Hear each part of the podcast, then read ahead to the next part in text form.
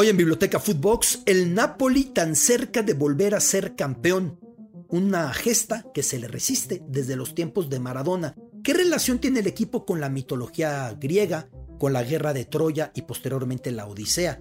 ¿Qué relación tiene con la historia del fútbol italiano? ¿Cómo fue la etapa de Maradona? ¿Cómo se gestó? ¿Cómo permeó esto hacia las acusaciones de racismo, de clasismo, de discriminación al norte de Italia? ¿Cómo se gestó el Napoli actual en el que juega Irving y el Chucky Lozano? Todo eso hoy en esta biblioteca. Footbox. Biblioteca Footbox con Alberto Lati, un podcast de Footbox. Biblioteca Footbox, bienvenidos a este podcast Biblioteca Footbox con un equipo que está muy cerca o que está ya a mitad de camino y con importante ventaja de regresar a su época idílica, a su época mitológica.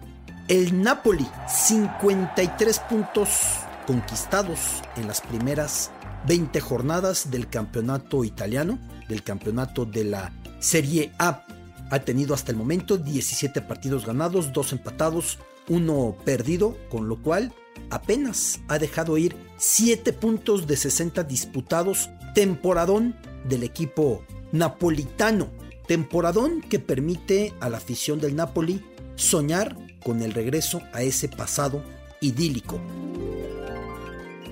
Esa segunda mitad de la década de los 80, con Diego Armando Maradona, personaje que da nombre desde un par de años atrás al estadio otrora conocido como San Paolo. Es el Napoli, es un lugar diferente, es un sitio de elevadísima pasión. El Napoli, donde curva a curva por esa ciudad, cada curva más empinada, más caótica, más asomada que la anterior, al mar, al agua, Rodar por Nápoles en un coche, andar en Nápoles en bicicleta, caminar por Nápoles, es asomarse permanentemente al intenso azul de sus aguas. Precisamente por ese color azul es que el equipo de esta ciudad, el conjunto napolitano, viste de azzurro.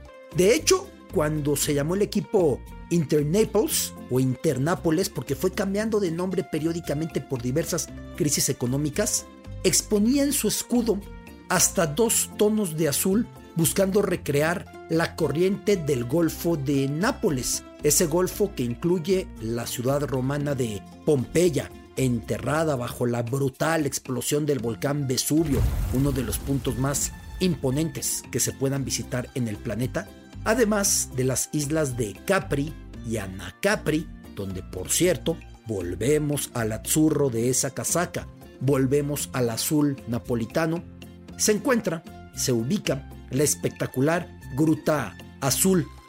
En esos callejones enmarañados, ruidosos, siempre en caos, en esos callejones subidas y bajadas de Nápoles, el sueño del común de los Scugnizzi es llegar a jugar fútbol vistiendo esa camiseta. ¿Quiénes son los Scugnizzi en plural? ¿O quién es un Scugnizzo en singular, Fabio Cannavaro fue un scugnizzo que llegó a recibir la Copa FIFA como capitán de la selección italiana en la Copa del Mundo de Alemania 2006. Antes, en el Mundial de Italia 90, le había tocado ser recoge balones y le tocó estar detrás de la portería de Walter Zenga, el guardameta italiano, cuando remató de cabeza Claudio Paul Canilla para hacer el empate a uno que llevó aquel cotejo hasta los penales y en ellos Goicochea sepultó el sueño del anfitrión Italia en Nápoles, pues allá estaba Canavaro de recoge balones y siempre dijo Canavaro que cuando creciera iba a vengar esa afrenta e iba a hacer a Italia campeona mundial y lo consiguió en 2006 como capitán. Lo de Scugnizzo. ¿Quiénes son los Scugnizzo? Lorenzo Insigne, otro crack que llegó a portar el gafete de capitán del Napoli, era un esos niños de bajos recursos que se pasan el día en las calles de Nápoles pateando la pelota, haciendo bromas, sobreviviendo como se puede, matando el tiempo. Esos Cugnizzo que son parte del paisaje de Nápoles, un sitio con condiciones menos benévolas, menos desarrolladas, con un menor bienestar que el resto del país, con mayores índices de desempleo, de criminalidad, de pobreza. Y esos Cugnizzi son los que sueñan con jugar al fútbol con el Napoli, como lo fue Fabio Cannavaro, como lo fue Lorenzo Insigne, Scugnizzo por cierto dicho en el habla en el dialecto napolitano. Se trata sin duda de un amor diferente en el que Diego Armando Maradona embonó espléndidamente.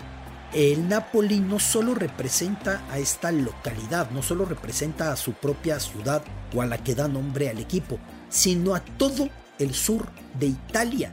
Y eso que yo suelo enfatizar, Nápoles se encuentra de hecho a la mitad del mapa italiano, a la mitad de la bota itálica, muy cerca de Roma. De hecho, la gran rivalidad del Napoli es cuando se enfrenta a los equipos romanos que le quedan tan cerca, aunque después esto se reinventó a otra proporción en los años 80 con los duelos entre el Napoli de Maradona y el Milan de Van Basten, de Gullit, de Rijkaard y el Inter de Klinsmann, de Lothar Matthäus, de Andreas Breme y la Juventus de Platini. Ahí se reinventó la rivalidad con el norte, pero lo común era la rivalidad con los equipos italianos y siempre la amistad con los equipos del sur, sobre todo con los de Sicilia, recordando en otra etapa que existió el reino de las dos Sicilias, un término muy curioso, lo que pasa es que ya había un rey en Sicilia, en la isla, y otro rey en Nápoles, ya ese reino se le llamaba el reino de Sicilia también. Cuando se unifican, pues le pusieron el reino de las dos Sicilias. Pero Nápoles se encuentra a mitad o un poquito por debajo, un poquito más al sur de la mitad del mapa italiano, aunque sea el símbolo del sur. Un duelo norte-sur que ya hemos explicado antes en esta biblioteca Footbox existe desde el denominado Risorgimento, la unificación italiana hacia 1870, 1871, 1872. Antes del Risorgimento, Turín era la capital del reino de Cerdeña con el rey Víctor Manuel de la Casa de Saboya y Nápoles era la capital del muchísimo más extenso y poderoso reino de las dos Sicilias que ya describí, con el rey Francisco II, rey de Nápoles, reitero, en Turín, el rey Víctor Manuel. Y de repente, cuando viene la unificación y la variedad de guerras que desembocan en ese proceso que iba a generar la Italia moderna en esas últimas décadas del siglo XIX, el napolitano rey Francisco fue depuesto y el turinés rey Víctor Manuel se convirtió en rey ya no de Cerdeña, sino de todos los italianos. En términos futboleros siempre diré, ahí cayó el gol para el norte porque el norte se quedó con su rey como rey de toda Italia y el sur se quedó con su rey depuesto. Ahí también comenzaba la hegemonía del norte sobre el sur en este recién nacido país.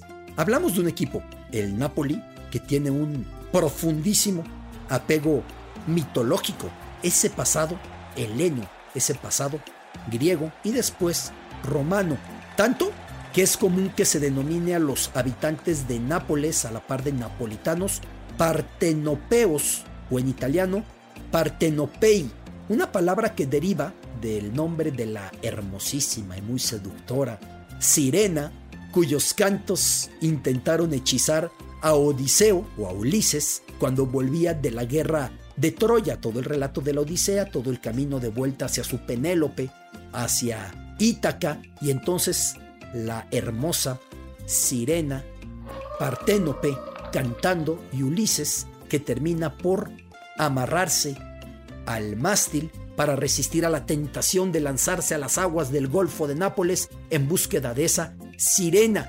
Todo eso ahí, en esas azules aguas napolitanas, en ese punto de peregrinación, donde el fútbol es mucho más que eso, donde el Estadio San Paolo es llamado ya desde un par de años atrás, cuando tristemente murió Diego Armando Maradona, el Estadio Maradona. Le voy a decir la verdad, muchos afirmaban, lo hubieran cambiado el nombre con Diego en vida. Siendo sinceros, no existió manera de que el pueblo napolitano, de que la afición napolitana de que la cultura de Nápoles rindiera mayor homenaje a Maradona que como lo hizo, estando Diego ahí de visita o cuando Diego volvía por cualquier motivo o cuando Diego por ahí pasaba o aunque Diego no se encontrara en Nápoles. Una devoción de un equipo hacia un jugador poquísimas veces vista. El Estadio Maradona, que por cierto se encuentra en el barrio llamado Fuorigrota, fuera de la gruta, porque en tiempos romanos, entendamos que Nápoles se encuentra muy cerca de Roma. Ahí, en tiempos romanos, había una red de grutas, de túneles que conectaban por debajo muchos puntos. Y ese lugar, en las afueras de la capital, al suroeste, el barrio de Fuorigrota, se encontraba al exterior de uno de esos túneles, muy cerca de la cripta napolitana, la cripta napolitana donde se encuentra enterrado, donde reposan los restos tantísimos siglos después del poeta Virgilio, aquel creador de la Eneida. Desde la muerte de Maradona, ese estadio Forigrota ya lleva su nombre y Diego comparte con Virgilio pues ese símbolo, ese mausoleo, aunque Diego no se encuentra enterrado ahí, por la pasión que representa Maradona para este lugar.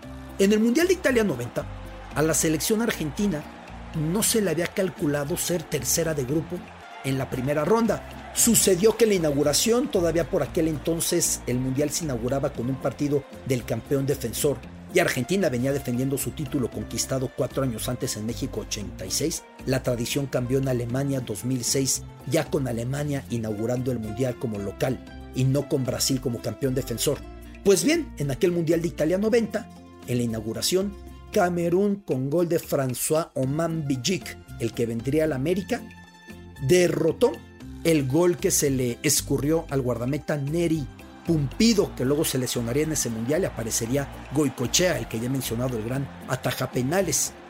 A través de esa derrota y luego Argentina que tuvo problemas en la primera ronda y solamente ganó un partido y empató otro, Argentina terminó siendo tercera de grupo, con lo cual el camino trazado para Argentina, que era en el mapa visto por los organizadores, que se encontrara en la semifinal contra Alemania Federal en Turín, eso se trastocó, porque entonces Argentina fue tercero de grupo y cambió hacia el camino de la selección italiana. En ese momento, viendo el mapa y viendo las llaves, el cálculo era la semifinal por un lado, Italia contra Brasil.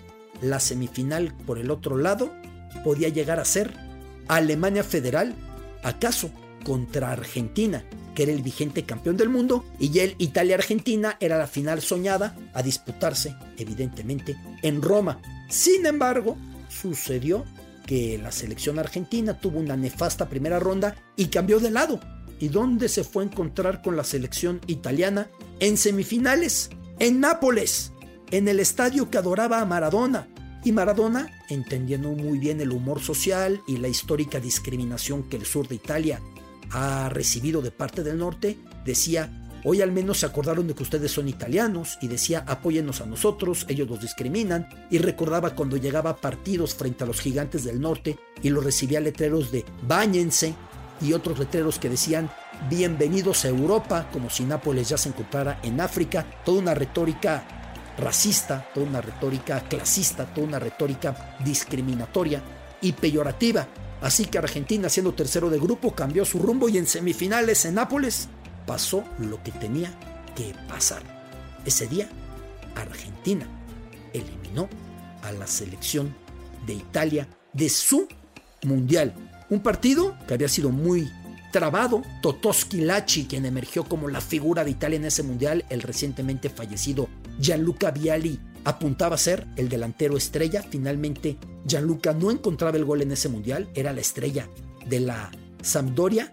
Y sí, lo consiguió Totoski Lachi, quien apareció en aquel momento en el ataque de la selección. Detrás de él estaba el gran Giuseppe Giannini, estaba Donadoni, estaba Fernando de Napoli, otro compañero de Maradona en el cuadro napolitano. Y del otro lado, con la selección argentina, al minuto 67, Canilla, con una muy mala salida del guardameta del Inter, Walter Zenga, Canilla consiguió el empate a uno. Se fueron a la larga, llegaron a los penales y en los penales Goicochea terminó atajando a Donadoni y a Aldo Serena y la selección italiana quedaba fuera de aquel mundial ya solamente como consuelo viajar a enfrentar a Inglaterra en Bari en el duelo por el tercer sitio. Así que Argentina fue a la final, al Estadio Olímpico de Roma, en la que caería frente a Alemania y todo eso en este estadio por el rebote de que Argentina se salió de la llave que se había imaginado siendo tercera de grupo y entonces Italia terminó siendo víctima de esto. El Napoli, que en aquellos años 80 o a fines de los 80 tenía como presidente un personaje muy polémico pero que configuró en torno a Maradona un trabuco, Corrado Ferlaino. El director técnico era Ottavio Bianchi, no confundamos con el gran virrey Bianchi, el argentino, este italiano, Ottavio Bianchi. En el equipo napolitano estaban a la par de Maradona, Chiro Ferrara, estaba Fernando Di Napoli, que recién lo mencioné, muy curioso el apellido, alusivo también al equipo, estaba Andrea Carnevale, estaban Careca y Alemao, los brasileños mundialistas también ahí en el 90, estaba Giordano, de hecho Maradona con Careca y Giordano configuraron la delantera llamada Mágica por la primera sílaba de cada nombre, Ma de Maradona, G de Giordano, K de Careca. Y aquel Nápoles consiguió lo impensable, coronarse por primera vez en su historia en la liga, en el 86-87. Ese mismo año también conseguir la copa, el doblete, volver a ganar la liga en 89-90, antes ganar la copa de la UEFA en la 88-89, un temporadón el que hizo el Nápoles, sin precedentes. Desde esas dos ligas no ha vuelto a coronarse. Ha llegado a ser segundo, porque ha tenido una gran racha luego de que tuvo una hecatombe el equipo unos años atrás, 20 años atrás, se encontraba en Serie B. Luego de tres temporadas en Serie B, lejos de poder soñar con ascender a la primera categoría, el equipo cayó en bancarrota y tuvo que ser refundado y fue descendido. Así que todavía en 2004-2005 y en 2005-2006 estaba en Serie C, en tercera división. El ascenso a Serie B vino en 2006-2007, el ascenso a Serie A vino en 2007-2008 y desde entonces el equipo se ha consolidado como una fuerza tremenda del balompié italiano, reavivando los sueños de grandeza cosechados en torno a Maradona, cuando los títulos fueron mucho más que trofeos, fueron reivindicación, fueron orgullo, fueron colocarse en el mapa, fueron ante los trabucos del norte en aquel momento porque de hecho en la temporada 88-89, en la que el Napoli fue campeón por última vez, el Milan no logró ser campeón de Italia, pero sí, una vez más, campeón de Europa, ganar la Copa de Campeones, lo que es hoy la Champions con el gran Marco Van Basten. Una temporada en la que estaba Toto Schilacci con la Juventus, en la que estaba Klinsmann con el Inter, estaba Van Basten con el Milan, estaba eh, Roberto Baggio con la Fiorentina, la logró salvar del descenso, de alguna manera el divino, el Codino, para después pasar a la Juve y después tener una enorme trayectoria, uno de los futbolistas más finos de todos los tiempos. Es la historia del Napoli, es la historia del equipo que tiene como inspiración a esa sirena, a esa maravillosa sirena Parténope que buscó seducir con sus cantos a Odiseo, a Ulises en su regreso a los brazos de Penélope, a Ítaca desde la guerra de Troya ante las azules aguas que inspiran el color y el escudo del conjunto del Napoli. Biblioteca Footbox. Esto fue Biblioteca Footbox, un podcast con Alberto Lati, exclusivo de Footbox.